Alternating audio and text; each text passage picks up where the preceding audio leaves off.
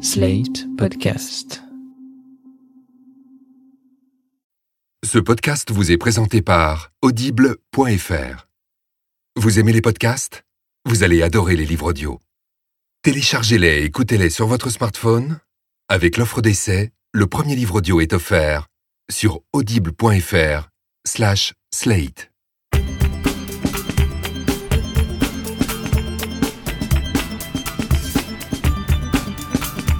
Bonjour et bienvenue dans Titio, Nadia et les sales gosses.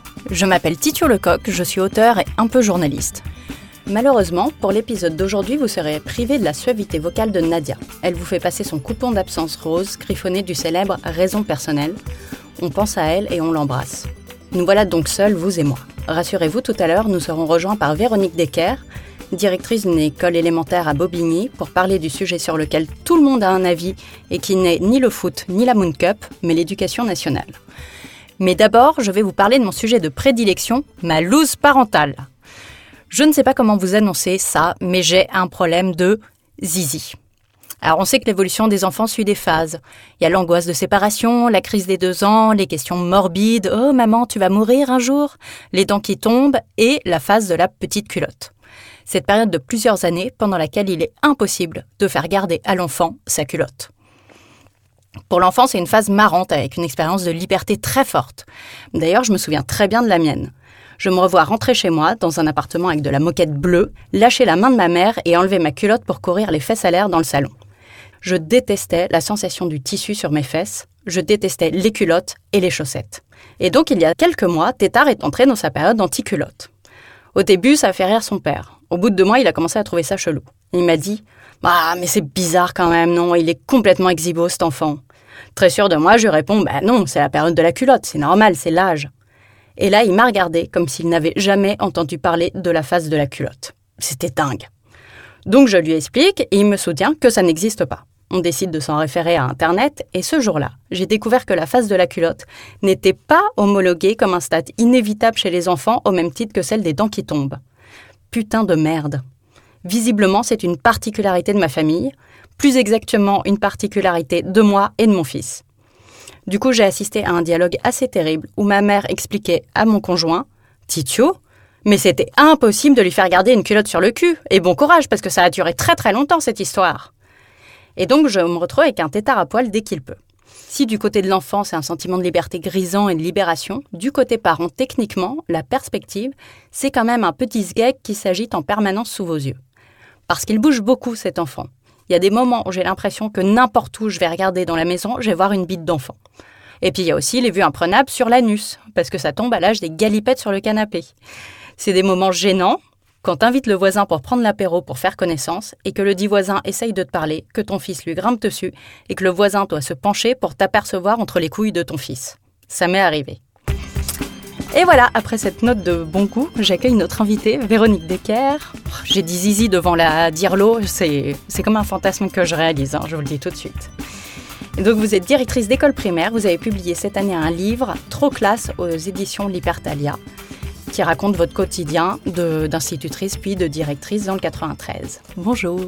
Bonjour. Zizi, dire Zizi devant la Dirlo, vous comprenez que ça puisse me...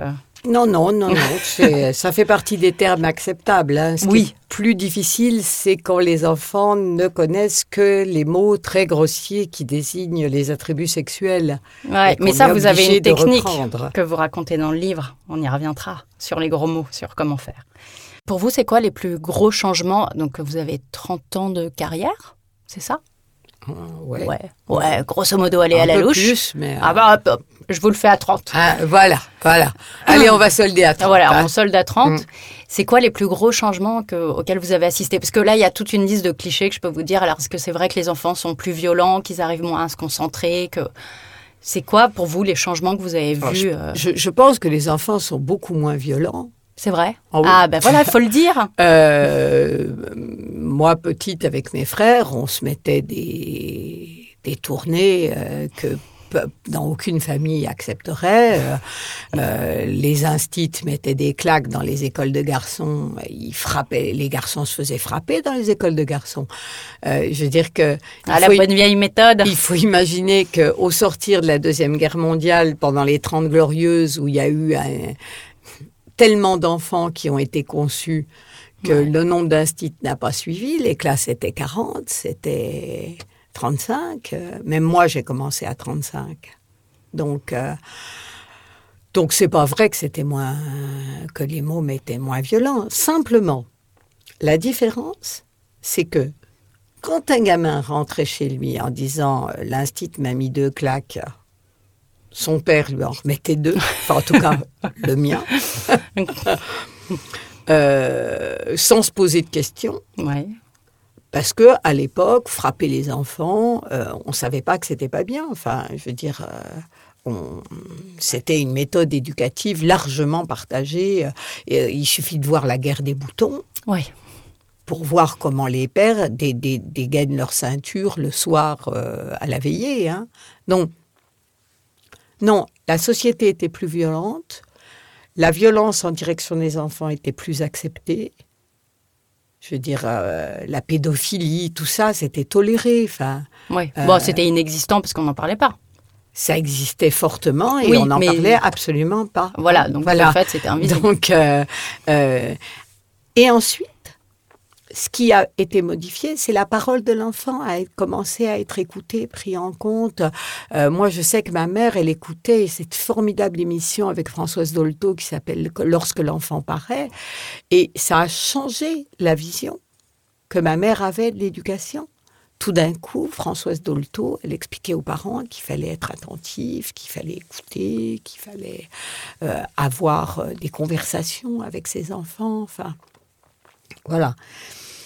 Et aujourd'hui, on est dans, euh, dans, sans doute dans un certain nombre euh, d'excès. C'est-à-dire que euh, quand un gamin tombe dans la cour de récréation et qu'on l'emmène à l'hôpital pour avoir un plâtre à la cheville, je ne sais pas, moi, il y a 20 ans, toute la classe signait le plâtre et les parents étaient contents.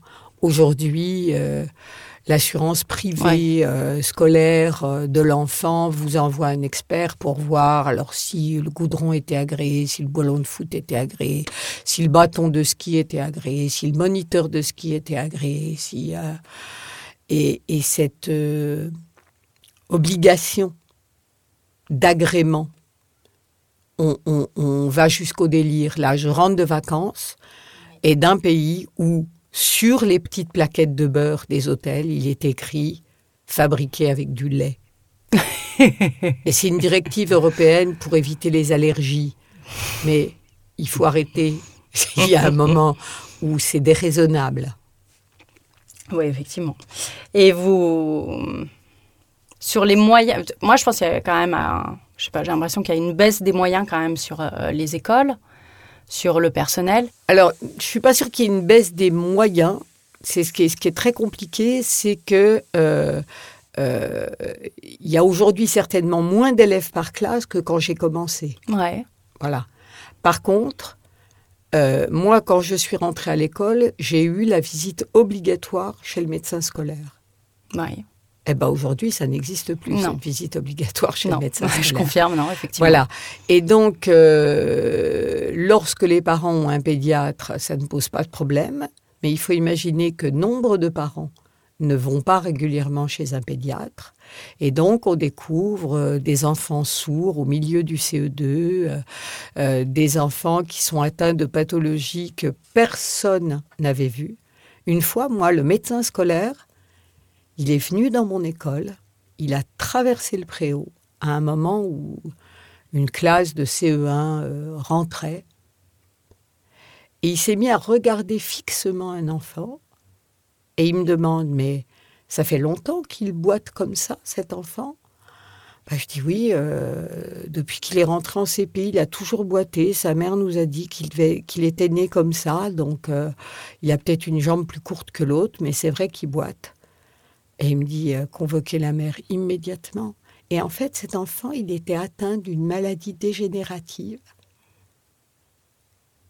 Mais comme il avait jamais croisé un médecin scolaire euh, depuis son entrée à- en petite section de maternelle, personne ne s'en était soucié. Et nous, on n'avait vraiment pas vu. Enfin, voilà, c'est pas, c'est pas nos compétences. euh. Oui, bah, oui, évidemment. Donc ça, par exemple, euh, toute cette partie d'entourage, d'assistante sociale, euh, quand, quand j'ai débuté euh, comme directrice d'école, tous les deux, trois mois, les assistantes sociales du quartier passaient me voir. Et euh, on discutait, on me disait, bah, la famille du genou, ils ont un petit de deux ans, ce serait bien que vous le preniez, euh, parce que la maman, elle a un peu des difficultés. euh, voilà, et moi je disais, bah, la famille de trucs, j'ai l'impression que les enfants mangent pas bien, il faudrait voir si vous n'avez pas un peu d'aide alimentaire. Enfin voilà. Aujourd'hui, on n'a plus, plus. aucun contact. Non, parce qu'elles sont tellement submergées, euh, euh, tout est- tous les pôles ont été recentrés, tout se fait par Internet, on voit plus personne. C'est l'humanité, le caractère charnel des relations humaines qui, qui, qui, qui s'efface petit à petit. Vous, vous êtes euh, donc une école Freinet? Non, Non. Non, non, on est une école dans laquelle il y a des militants et euh, des. Elle n'est pas labellisée. Freinet. Non, vous êtes Non. euh, une équipe. Non, parce euh, que on n'est pas, euh, on n'est pas à part du mouvement ordinaire des enseignants. N'importe qui peut être nommé dans l'école. Donc euh, chaque année, des gens sont nommés totalement par hasard. Et alors, c'est quoi donc c'est quoi la spécificité du coup de de, de la pédagogie Freinet? ouais. En, en fait, Freinet, il s'est retrouvé euh, à la guerre de 14-18. Il, il venait juste de sortir de l'école normale. Il avait fait ses trois ans d'école normale. Il se retrouve à la guerre et il est blessé au poumon. Et donc, au sortir de la guerre, euh, la guerre l'a conduit à réfléchir parce que cette école du 19e siècle, euh, à laquelle il avait été formé, c'était une école ultra-nationaliste qui faisait chanter aux enfants que les Allemands étaient des moins que rien. Ouais. Enfin, bon. Alors que ce qu'il avait vu, c'était quand même euh, des paysans français qui euh, tiraient sur des paysans allemands qui s'étaient rien fait mutuellement. Enfin, donc il sort et il a une véritable aspiration à la paix et à enseigner sur d'autres valeurs. Et puis en même temps, il est blessé au poumon et donc il ne peut plus enseigner en faisant des cours magistraux. Il n'a pas la puissance vocale. D'accord. Voilà. Et donc il va chercher, et il va chercher avec d'autres enseignants, euh, des techniques pour euh, encourager les enfants à apprendre autrement. C'est-à-dire en, en- en faisant. Alors, il est l'inventeur, c'est comme Maria Montessori. hein, ils sont l'inventeur de mille choses dont plus personne ne sait que c'est eux les inventeurs. hein. Donc, euh, Il y a un matériel pédagogique spécifique? Oui, oui, oui, oui. Euh, donc, il est pour la suppression des notes et des classements, des Bah manuels scolaires. Ouais. Et donc, euh, c'est les, les enseignants Freinet travaillent avec des fichiers qui sont progressifs. Ouais. Et les enfants d'une même classe circulent à des vitesses qui ne sont pas nécessairement les mêmes euh, sur ces fichiers d'entraînement, mais font également des projets communs, écrivent. Et donc, euh, Freinet a été un des premiers à publier des textes d'enfants et à faire créer aux enfants la première ligne de documentaire pour enfants. Euh, les premiers documentaires pour enfants, ce sont les bibliothèques de travail qui ont été écrites par les classes. C'est-à-dire qu'il y avait une classe en Bretagne qui faisait un, documentaire sur la plage, pendant que une classe du Jura faisait un documentaire sur les tourbières. Et puis tout ça a été publié euh, chaque quinzaine ou chaque mois pour faire un petit documentaire qui permettait, à une époque où le documentaire pour enfants n'existe pas, voilà. Et- mais alors j'ai l'impression, mais peut-être que je me trompe complètement, hein, mais de ce que j'ai lu sur Freinet et même de ce dont vous témoignez, que effectivement il y a quelque chose de très collaboratif, de travail en Donc très coopératif. C'est Ouais. de la pédagogie coopérative, c'est-à-dire que, que, les enfants. Est beaucoup plus euh, individualiste. Alors c'est c'est plus compliqué parce que euh, euh, Freinet c'est un instit qui travaille dans l'école publique avec des instits qui euh, ont eu une formation de trois ans à l'école normale. Montessori, on va lui offrir la possibilité d'ouvrir une école mais avec des gens qui n'ont aucune formation. Oui. Donc elle ouvre une école dans un gigantesque bidonville qui, qui est reconstruit. euh. Donc les gens viennent d'avoir des appartements, mais ils viennent de bidonville et c'est des enfants, de, on dirait aujourd'hui, du quart-monde. hein. Oui. Et ces instits euh, aussi sont à peine plus lettrés que leurs élèves. Et donc Montessori, elle, euh, elle, euh, elle investit beaucoup sur le matériel scolaire, Oui. de façon à ce que les enfants s'appuient sur le matériel, ne pouvant pas s'appuyer réellement sur des ressources pédagogiques qui, à l'époque, euh, euh, sont encore très incertaines. Ah, Quand elle ouvre la. Casa dei Bambini, elle n'a pas le temps de former les instits. Elle va les former sur le tas. Hmm. Et elle va les former avec le matériel. D'accord. Après, la différence avec Freinet, c'est que Freinet, c'est un militant. Il se marie avec une fille qui est au PC, euh, il est militant syndical, euh, il adhère au Parti communiste dans les années 20. Enfin, voilà, c'est un militant. Alors que Montessori, c'est une, c'est une fille qui est gonflée, hein, parce que c'est quand même la première femme italienne à pouvoir aller à l'université. Oui. c'est- Avant elle, l'Église catholique avait interdit l'accès des femmes à l'université. Il n'y avait qu'en France qu'on pouvait aller à l'université. hein. Marie Curie, elle a dû quitter la Pologne et venir en France pour aller à la fac. Sinon, l'Église polonaise verrouillait l'entrée euh, à l'université aussi là-bas. Donc, mais elle, elle se retrouve dans une situation compliquée parce que, euh, en fait, au moment de la Deuxième Guerre mondiale, les écoles Montessori sont fermées En Italie. en Italie. Voilà. Parce que ça apparaît comme beaucoup trop libérateur aux fascistes euh, qui dominent l'Italie. Donc Montessori part en Inde, mais l'Inde est anglaise. Mm. Donc elle est assignée à résidence au titre de l'appartenance à une nation ennemie. D'accord. Donc déjà, c'est pas une militante, mais avec tout ça, elle va jamais pouvoir fonder un mouvement, vraiment. Oui, elle a fait beaucoup de conférences. Elle a. Elle fait beaucoup de conférences, mais elle n'a pas le mouvement collaboratif. Ce qui fait que à la mort de Freinet, c'est l'association ISEM Pédagogie Freinet qui devient héritière de tous les travaux, de tout le matériel, de tout. Alors de que Montessori, c'est son fils C'est l'entreprise. C'est son fils qui fait une SARL et qui euh, fait une entreprise. euh, C'est comme ça que vous... Alors, on trouve chez Nature et Découverte labellisé Montessori des faux souliers, des souliers en bois pour que les enfants apprennent à faire les lacets.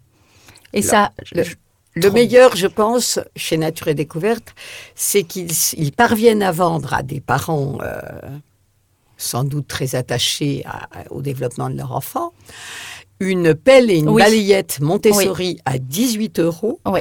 alors que ces mêmes parents pourraient trouver chez Jiffy euh, la même chose pour 80 centimes d'euros certes fabriqués en Chine, mais avec lesquels les enfants pourraient balayer les petites graines exactement de la même manière. Ah oui, non, ça c'est un... Donc, euh, à un moment, il y a euh, quand même un état d'esprit bobo autour de Montessori, alors que Freinet, euh, c'est une école du peuple qui vise à former des enfants, je dirais pas militants, mais euh, or- citoyen. organisés, Ça, organisés, j'ai l'impression que... d'autonomie et d'organisation. Parce que c'est ce que je me suis fait la réflexion en lisant votre livre, c'est je me suis rappelé mes cours d'éducation civique où on nous parle de la République, la démocratie, Hmm. tout ça machin. Et c'était d'un ennui mais à périr et surtout c'était totalement absurde parce qu'on nous apprenait ça au sein d'une institution qui n'avait rien de démocratique, mais absolument rien dans son fonctionnement. Donc il y avait un truc, le message ne pouvait pas passer. On, euh, alors vous serez citoyen plus tard. enfin, Alors, ce qui est sûr, c'est que, par exemple, dans, dans mon école, effectivement, toutes les classes, y compris les classes dont les enseignants ne pratiquent pas euh, la, le- la totalité des pratiques Freinet, mais toutes les classes se réunissent chaque semaine en conseil d'élèves. Euh, et euh, tous les 15 jours, enfin normalement tous les 15 jours, euh, un conseil de délégués est réuni pour euh, euh, pour voir quel projet il peut se faire entre les classes, euh, qu'est-ce qui ne va pas. Et, Et les élèves votent, ils font des choix, ils, ils comprennent Alors les- ils votent, ils font des choix, ils euh, réfléchissent ensemble, euh, ils font des propositions, ils se Ils calculent les budgets, tout ça. ils- Alors, normalement, ça, par contre, je suis également vice-présidente de l'OCCE 93, donc euh, ce- c'est une activité obligatoire dans les coopératives scolaires. Ah oui. Toutes les classes qui ont des coopératives devraient euh, laisser les enfants choisir un certain nombre de choses avec l'argent de la coopérative. Donc, C'est euh, peu fait, non? Je- Mm. alors, c'est malheureusement pas fait, mais du coup, j'ai contribué à l'écriture d'un texte qu'on trouve sur le site de l'OCCE 93 qui s'appelle Qui fait quoi pour la copée euh, qui permet de, de replacer euh, ce que doivent faire les enseignants, ce que doivent faire les élèves, ce que doivent faire les parents, puisque cette coopération euh, est, est aussi une coopération avec les parents d'élèves.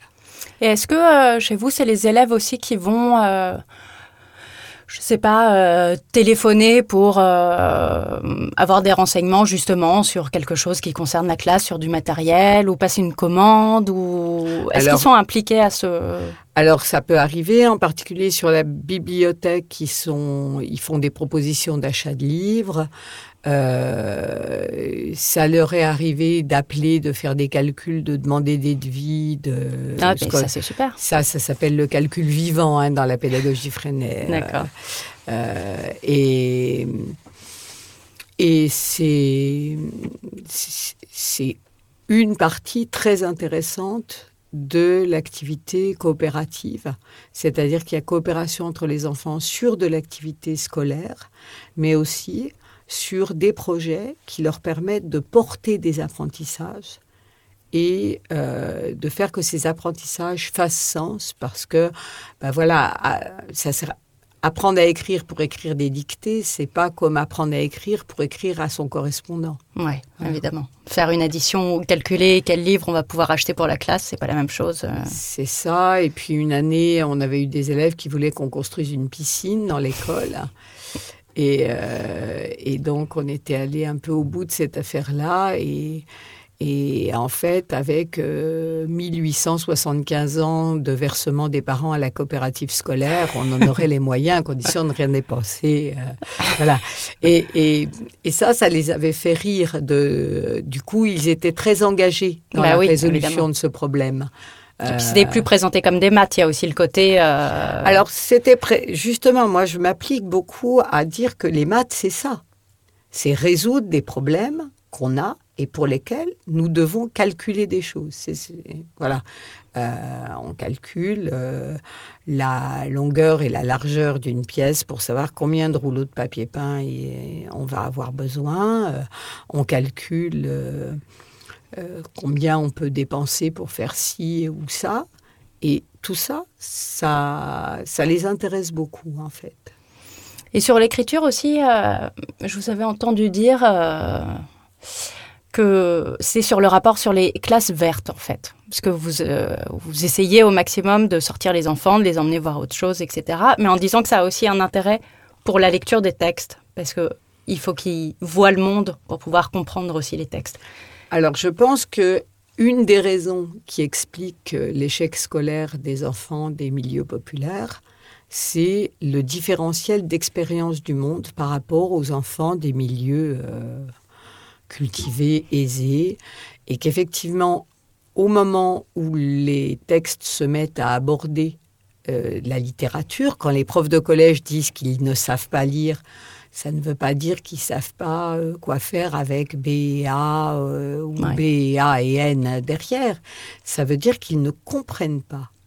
C'est-à-dire que l'évocation de la situation faite par un texte littéraire Parce ne qu'ils n'ont pas le référent. fait pas sens. Et euh, une fois, j'ai été confrontée à cette situation euh, d'avoir des enfants qui disaient, qui lisaient un texte où le, le saule, le vent faisait frémir les branches du saule au bord de cette rivière.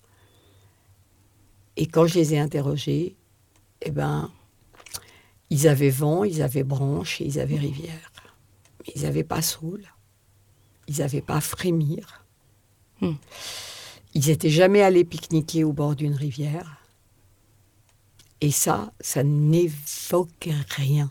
Et ça, c'est essentiel. C'est la première fois que j'entends cette réflexion-là, en fait, sur le rapport au texte et au, et au monde euh, derrière. Voilà, parce que les maîtresses de CP, de C20, quoi qu'en disent euh, les polémistes des méthodes de lecture, en général parviennent à apprendre à lire à leurs élèves. voilà. C'est après que les choses se compliquent. Quand il faut comprendre ce qu'on appelle, nous, des inférences, c'est-à-dire des évocations, des, des- quand il, il s'agit plus de lire le petit lapin va dans la forêt, Ouais. voilà, mais qu'on sort de, de textes où les choses sont plus allusives, plus complexes, plus poétiques, plus... euh, euh, et là, la réaction naturelle des enfants, c'est de s'évoquer à eux-mêmes des choses Mhm. qui sont au plus près, donc ils vont prendre un mot qui est au plus près du mot qu'ils ont entendu. Ouais. Et du coup, ils font des montages qui n'ont rien à voir avec le texte. D'accord. Rien à Ouais. voir avec le texte. Voilà. Moi, quand j'étais petite, euh, j'a- j'avais dû apprendre la Marseillaise à un âge où il était sans doute totalement stupide de faire apprendre la Marseillaise. Et, euh, et, et donc, moi, je voyais un sanguin, un personnage sanguin, mais pur, Oui. Ah, mais ça, oui, je pense qu'on en a tous eu. On se souvient tous, petits, de mots qu'on pas... abreuvait, qui abreuvait avec un arrosoir, hein, Ouais, bien des sillons. Mais oui. Euh, c'est à l'école normale, quand je me suis retrouvée une deuxième fois devant le texte, que je me dis, mais c'est quoi ce son Ce son impur? Mais, mais c'est répugnant et, et voilà, il- il- il- lire, c'est être capable de faire surgir des images mentales à partir d'un texte écrit. C'est donc une interprétation. Donc il faut nourrir ces images mentales par des expériences. Et dans le voilà. monde. Ça me rappelle un passage de votre livre où, je, parce que je m'étais posé, c'était même, je me pose encore la question, sur l'emploi du on. Moi, je sais que je le fais avec mes enfants. Il y a des, je suis fatiguée, c'est la fin de la journée. Je leur dis bon allez, on mange et maintenant on va se laver les dents. Ce qui est totalement faux puisque je ne vais pas me laver les dents et je ne vais pas me coucher à 20 heures. Ça n'est pas vrai. C'est ça. Et vous parlez de, du fait de dire vous, tu, nous, à la limite, mais Mm. vous êtes plutôt contre le on. Alors moi, je suis pas plutôt, je suis totalement Totalement, c'est une prise de contre position. euh, le on. Je pense qu'il renvoie l'enfant à, à un impersonnel, donc à Mhm. une situation où il n'existe pas en tant que personne. Alors que justement, le rôle du, du discours du parent ou de l'enseignant, c'est justement un discours où l'enfant existe comme personne, comme interlocuteur, il est reconnu Ouais. comme euh, interlocuteur. Et cette reconnaissance, elle passe par soit sa désignation par son prénom. Ouais. Moi, je sais que, par exemple, les parents qui disent les jumeaux, Oui, c'est vrai, bien sûr. euh, Guillaume et les garçons à table, voilà. Le fameux. Euh, c'est ne pas accepter de désigner les individus dans leur singularité. Mm. Et donc, et par ailleurs, en termes d'autorité, hein, je le recommande à tous les jeunes enseignants. Ah oui, Lorsque vous arrivez dans une classe et que vous dites aux enfants, vous vous asseyez, quand vous leur dites, nous descendons dans la cour, eh bien, les enfants sentent que c'est une parole qui est incarnée et qui s'adresse à eux. alors que si on leur dit on s'assoit, c'est- Ouais. qui ont ces personnes et, il y a forcément un qui ne s'assoit pas hein, quand on dit vous oui, rassurez-moi. Non, non, il y en a forcément minimum un. Ouais. Ce sera le mien, ce sera mon fils, mais c'est pas grave. Euh, et, et à ce moment-là, on peut dire, toi, regarde-moi, je viens de dire, vous vous asseyez. Eh bien, quand je dis vous, je te parle aussi à toi. Et ça, ça marche? Et ça, si c'est dit calmement, parce qu'en général, il faut mieux éviter de s'énerver, il faut, évi- il faut éviter à tout prix de crier. Donc, euh, mais ça, oui, ça, ça fait sens pour les enfants. Non, mais mon intuition me disait je, je n'aime pas ce on. Je... Il y a un truc qui me dérangeait là-dedans. Mais donc voilà. Je mais, sais pourquoi, euh, mais- essayez quand euh, il ne veut pas remettre sa culotte et que vous lui dites Je te demande à toi, mon fils, de remettre ta culotte. Maintenant, Je vais essayer ce soir. je vous dirai ça si peut marcher. hein. Ça moi, peut moi, marcher. j'ai récupéré euh, une petite fille dont les parents avaient fait euh, le tour du monde en bateau avec leurs deux petites filles et qui, après un an, J'oscille entre le rêve et le cauchemar comme vision. Je ne sais pas. Euh, après un an euh, de tour du monde en bateau, euh, la petite fille avait l'habitude d'être à poil sur le bateau et la maman l'habille pour la rentrée scolaire, donc avec un, un joli petit chemisier à carreaux, la jupette assortie, les souliers. Mais enfin, l'enfant, elle avait plus du tout l'habitude de ça. Le temps d'accueillir des autres, je me retourne, elle était absolument à poil dans la classe. Et j'ai dû négocier pendant deux mois. Ah oui, quand elle. même. Oui, oui. Le, bon, alors j'ai négocié tout de suite la culotte en disant ça non. T'es à l'école, t'es pas dans ta famille, donc culotte. Après, si tu veux aller dans la cour, chaussures. Voilà. Maintenant, il fait froid. Mm. Petite chemise. Donc euh, un striptease inversé, quoi. Il avait ça. rhabillé On progressivement. a fait euh, un striptease inversé, mais je la laissais courir pieds nus et en culotte au début euh, dans la classe parce que euh, voilà, on ne peut pas demander aux enfants de faire fi de leur propre histoire. Pour les gros mots, dans votre livre, vous racontez une astuce alors à laquelle j'avais pensé. Moi, ça a moyennement bien pris, mais je pense que j'ai été un peu maladroite.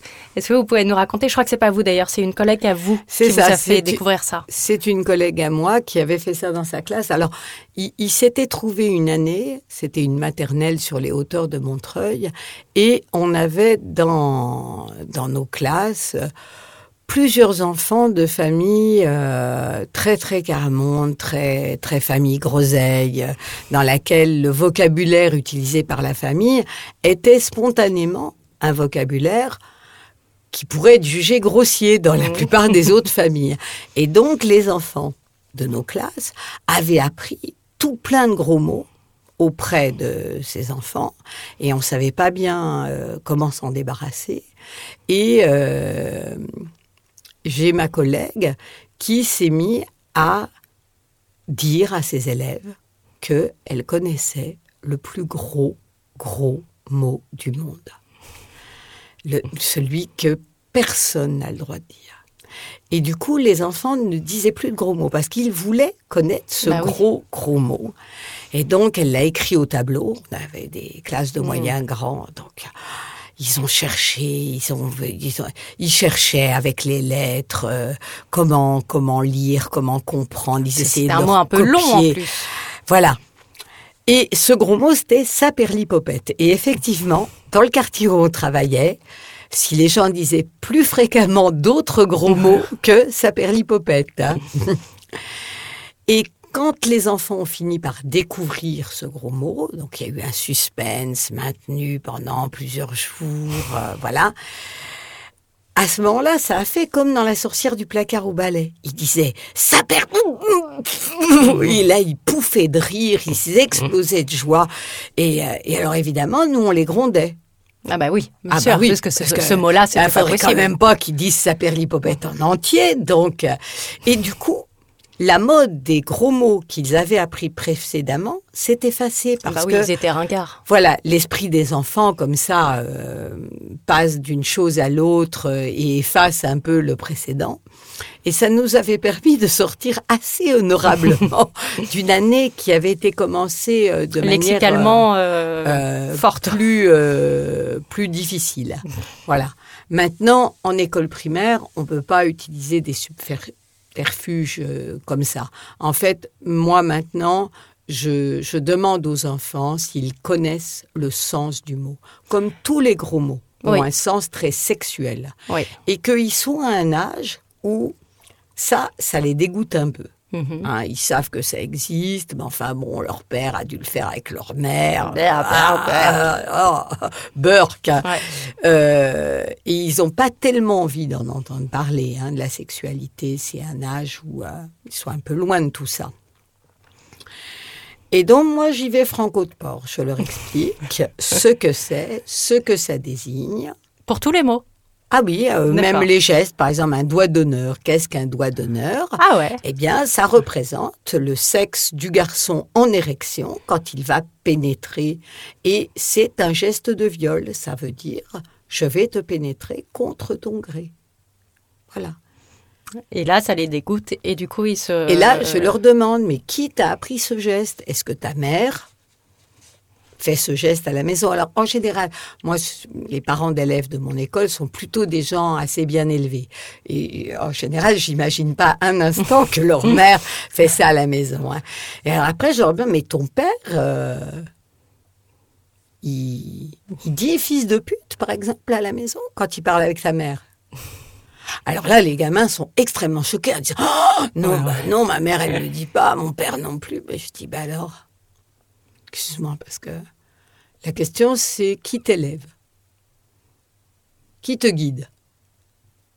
C'est ton maître qui t'a appris ce mot-là? Non. Alors, c'est pas ton père, c'est pas ton ta mère, c'est pas ton maître. Mais alors, qui t'élève? T'es le fils de qui?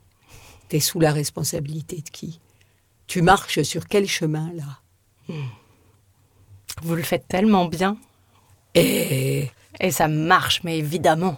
eh, bien sûr, bien sûr. Dans votre école, alors vous le dites vous-même, à un moment vous êtes devenu l'égérie des Roms, un peu, dans les médias.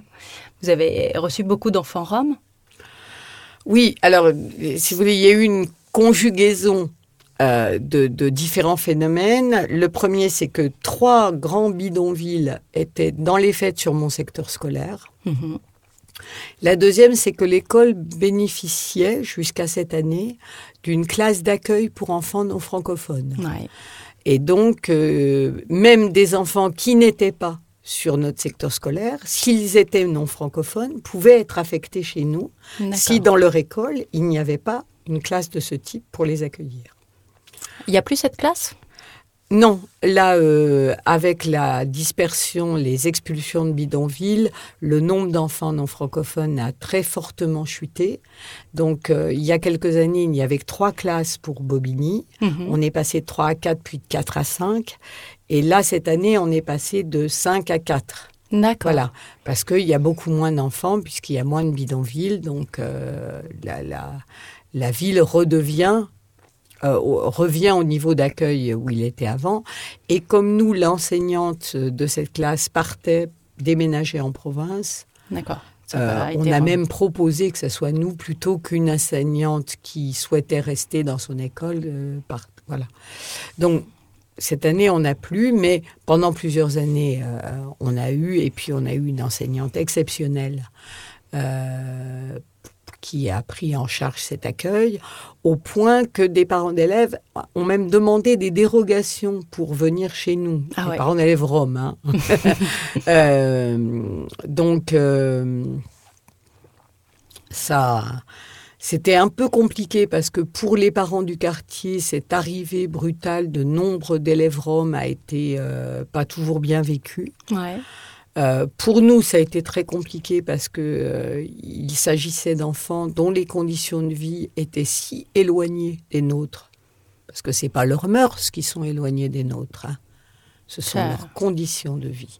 Oui, vous décrivez une Voilà. misère qui est. mais- Une misère dont on n'avait plus idée, on avait oublié que ça pouvait exister. Et du coup, moi, je me suis appuyée sur des textes écrits par des instits dans les années 20. C'est-à-dire des instits nommés dans la France profonde des années 20. Euh, les textes qu'ils écrivaient sur comment faire pour que les enfants des fermes euh, euh, viennent à l'école alors que leurs parents étaient analphabètes. voilà. Donc, oui, déjà les convaincre que l'école, c'est important, C'est ça, apprendre. Et du coup, j'ai croisé un texte d'un instit qui écrivait Les enfants du bourg donc le, village où était située l'école, viennent régulièrement à l'école. Mais les enfants des hameaux viennent moins. L'école est loin, les parents n'en voient pas la nécessité. Il y a toujours des travaux à faire dans les champs. L'hiver, il y a de la neige, au printemps, il pleut, et l'été, il faut faire les foins. Et donc, lui explique que chaque jeudi, il monte dans un hameau. Et il va apporter les cahiers aux parents, montrer ce que l'enfant a appris, expliciter ce, qui est, ce que l'enfant fait à l'école, euh, euh, dire au père qu'il peut être fier de sa petite fille ou de son petit garçon qui a, fait une belle ligne de L euh, avec des belles boucles. Enfin bon, même si c'est des apprentissages qui sont formels, de façon à renforcer la conviction des parents d'envoyer les enfants plus régulièrement à l'école. Et vous l'avez fait, vous? Alors moi, je l'ai fait. En fait, je me suis dit, mais c'est ça la bonne idée. Et j'ai commencé à aller dans les bidonvilles. Ouais. Puis euh, moi, quand le gamin venait pas, j'y allais, je gueulais. Et je disais, mais c'est c'est pas vrai que... euh, Et ça marchait? Alors la- oui, ça marche plutôt bien. Ouais. Ça marche plutôt bien. Et euh, on était arrivé avant l'expulsion du bidonville des coquetiers à ce que 95% des enfants soient scolarisés. Donc, euh, à avoir un des bidonvilles les mieux scolarisés de France quand le préfet a décidé de tout exploser. Donc Et après, du coup, ces été- enfants, ils sont partis. ils sont au 115. D'accord, donc ils sont éparpillés de n'importe où. Voilà, et rien n'a été prévu pour qu'ils puissent venir à l'école des hôtels où ils ont été euh, placés. C'est pas là où vous entrez en jeu avec votre petite voiture pour faire des allers-retours? Alors non, non, non, parce que c'est pas comme ça que ça s'est fait, mais j'ai cherché des subventions. euh, parce que l'État n'a pas prévu ce fait. Donc en gros, ils les relogent euh, loin, C'est ça. parce que plus ils sont loin, mieux c'est en général. Et ils veulent quand même aller à l'é- à l'école, les enfants. Et surtout, ils veulent rester dans cette école. Ouais. Parce que c'est là où ils ont leurs copains. Et à- en primaire, c'est très important. Ouais. Les copains, les copines, c'est très important. Et donc, j'ai trouvé euh, l'aide d'une fondation. euh, la fondation Seligman. Donc, c'est une fondation qui s'occupait des orphelins juifs dans la deuxième, après la Deuxième Guerre mondiale, mais euh, qui aujourd'hui s'occupe de l'enfance beaucoup plus largement, de l'enfance très pauvre. Et euh, la fondation Seligman m'a aidé pendant plusieurs années, depuis plusieurs années, et, nous- aide encore à, payer- à donner à, à tous les enfants un ticket de métro pour partir et un autre pour revenir. Chaque soir, je fais une petite distribution. Devant mon bureau, il y a distribution de tickets euh, pour euh, partir et revenir. Et ils s'accrochent, les gamins, ils viennent. et- Alors oui, oui, ils s'accrochent. Et puis, euh, on en a qui, euh, qui, qui pleurent quand l'école est fermée. hein. Euh, C'est la vie. euh, il y aurait école du 1er janvier au 31 décembre sans, aucun, sans aucune vacance. Que... Et au niveau des apprentissages, ils y arrivent? Vous arrivez à les... Alors non, non. Parce que lorsque les conditions sociales sont trop effondrées, euh, les enfants sont trop envahis. C'est-à-dire qu'il faut une certaine dose d'insouciance pour pouvoir apprendre. Ouais. si vous êtes accablé de soucis, vous n'avez pas la disponibilité pour, euh, pour apprendre. Parce que apprendre, c'est faire quelque chose qu'on ne sait pas faire. Mm. C'est ça, apprendre. Hein. C'est pas faire quelque chose qu'on sait faire. Ouais. Et faire quelque chose qu'on ne sait pas faire, c'est prendre un risque. Et pour prendre un risque, il faut être en sécurité. Il faut être en sécurité. Ouais. Et donc, quand vous ne savez pas où vous dormirez ce soir, si la police viendra pas vous réveiller, si vous n'aurez pas tout perdu, parce que moi j'admire hein, des fois les familles roms, cette capacité à avoir euh, toutes leurs affaires détruites Mm. et à repartir avec rien. Ils ont deux sacs plastiques, les vêtements qu'ils ont sur eux, et ils recommencent, ils refont une petite cabane, ils retrouvent un petit boulot. Enfin, euh, mais du coup, quand les conditions sociales sont trop féroces, les enfants ne peuvent pas conserver les apprentissages. Ils apprennent, mais ils gardent pas. Parce que leur intelligence est la même que celle des autres enfants. Évidemment. hein. D'accord? Mais lorsque les conditions sociales ne sont pas là, eh bien, les apprentissages ne sont pas Ouais. conservés. Ils sont dans la survie et ils peuvent pas. L'enfant se protège, voilà, en, en ne se remettant pas en danger de faire des choses. euh, Parce que ce sur quoi il faut tenir bon, c'est que tout enfant de 6 à 16 ans doit aller à l'école. Ça serait moi, tout enfant de 3 à 18 ans devrait aller à l'école. Deux ans, allez, on vous. Voilà. Euh, Vous avez une phrase aussi là-dessus sur le fait que enseigner aux enfants, c'est leur apprendre qu'ils ont le droit à la connaissance et du coup qu'ils ont le droit à avoir un pouvoir sur le monde aussi.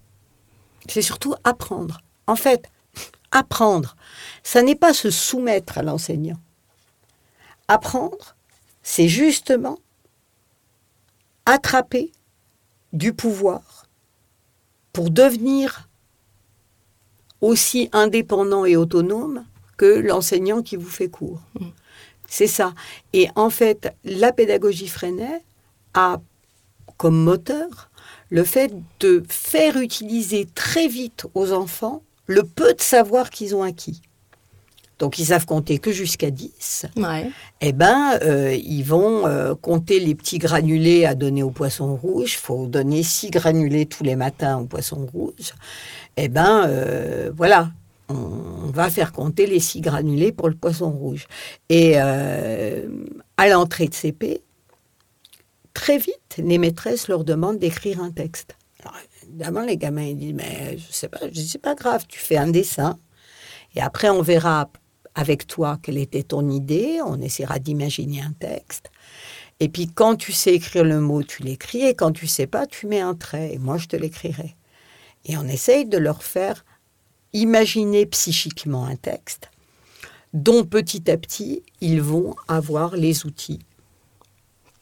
Et ça, du coup, vos. Alors, en même temps, j'ai un peu honte de poser cette question, je la trouve euh, un peu affreuse, mais le, le résultat, ça donne que vos élèves en fin de CM2 sont dans la moyenne nationale, sont. Alors non, non, parce que nous on est quand même ZEP+, euh, voilà, et c'est, on est une école euh, qui a été quand même hein, ghettoisée, euh, voilà, par euh, différents dispositifs, donc les résultats de l'école sont des résultats faibles, mais nos élèves ont gardé le goût d'apprendre Mhm. et de progresser.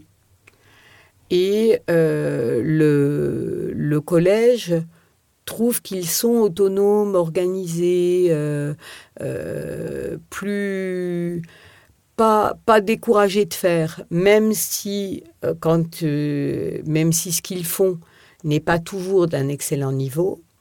Il n'empêche qu'un enfant qui continue à apprendre, qui continue à travailler, qui ne se décourage pas, finit à l'arrivée par avoir de meilleurs résultats. C'est-à-dire que les résultats de l'école, c'est pas à la fin du CM2 qu'il faut aller les regarder. C'est à la fac. Hmm. Et ça, vous savez un peu Vous avez un peu un suivi des alors, euh, pas euh, du tout, non. mais euh, on a des élèves qui reviennent nous voir, hein, donc on sait qu'on en a à la fac, dans les classes prépa. Faut pas croire que la banlieue ne fabrique que d'horribles dealers islamistes dégénérés. Hein. Non, non.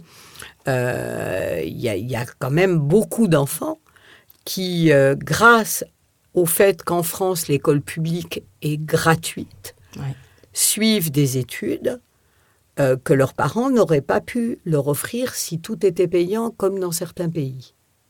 Donc, euh, là, dans les présentations que j'ai faites en librairie de mon livre, j'ai eu la chance de croiser une jeune étudiante d'origine turque qui a été élève dans mon école et qui se souvenait avec une très grande précision de ses années euh, de scolarisation chez nous avant qu'elle parte habiter en Bretagne et qui aujourd'hui est en licence et, euh, et qui est très fière d'être arrivée en France non francophone et euh, de ne pas s'être découragée alors qu'elle avait évidemment un retard, des difficultés en français au départ, mais elle a travaillé avec confiance.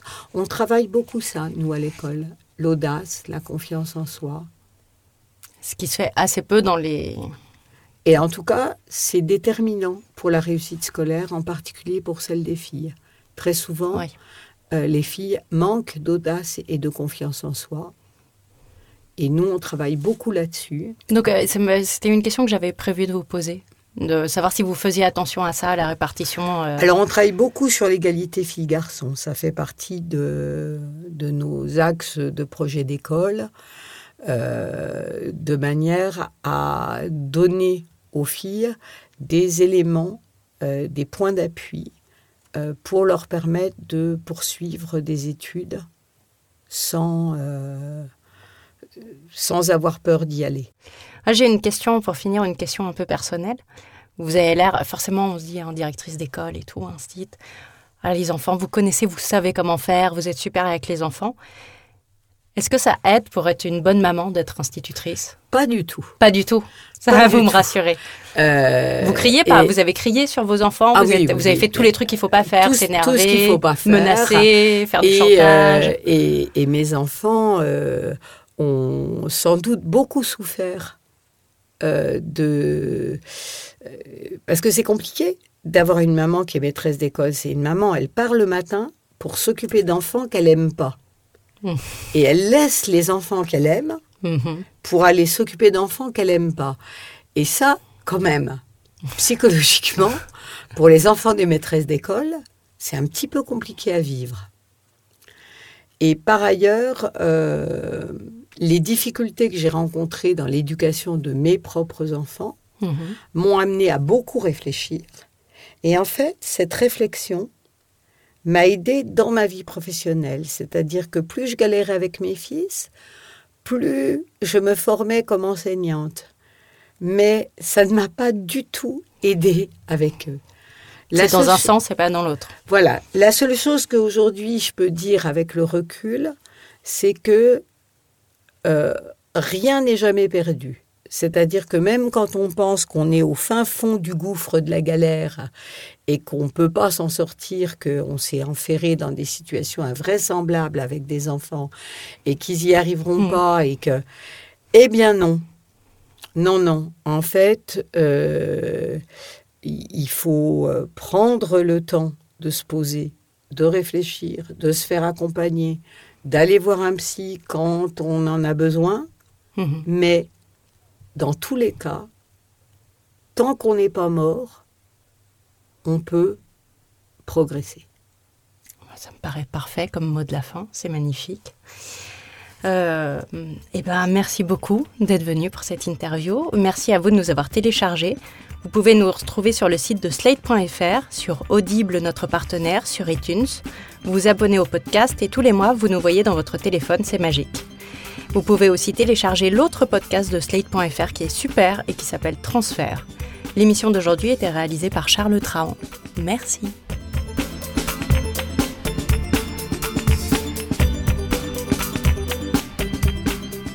Ce podcast vous a été présenté par Audible.fr. Vous aimez les podcasts? Vous allez adorer les livres audio. Téléchargez-les et écoutez-les sur votre smartphone. Avec l'offre d'essai, le premier livre audio est offert sur audible.fr slash slate.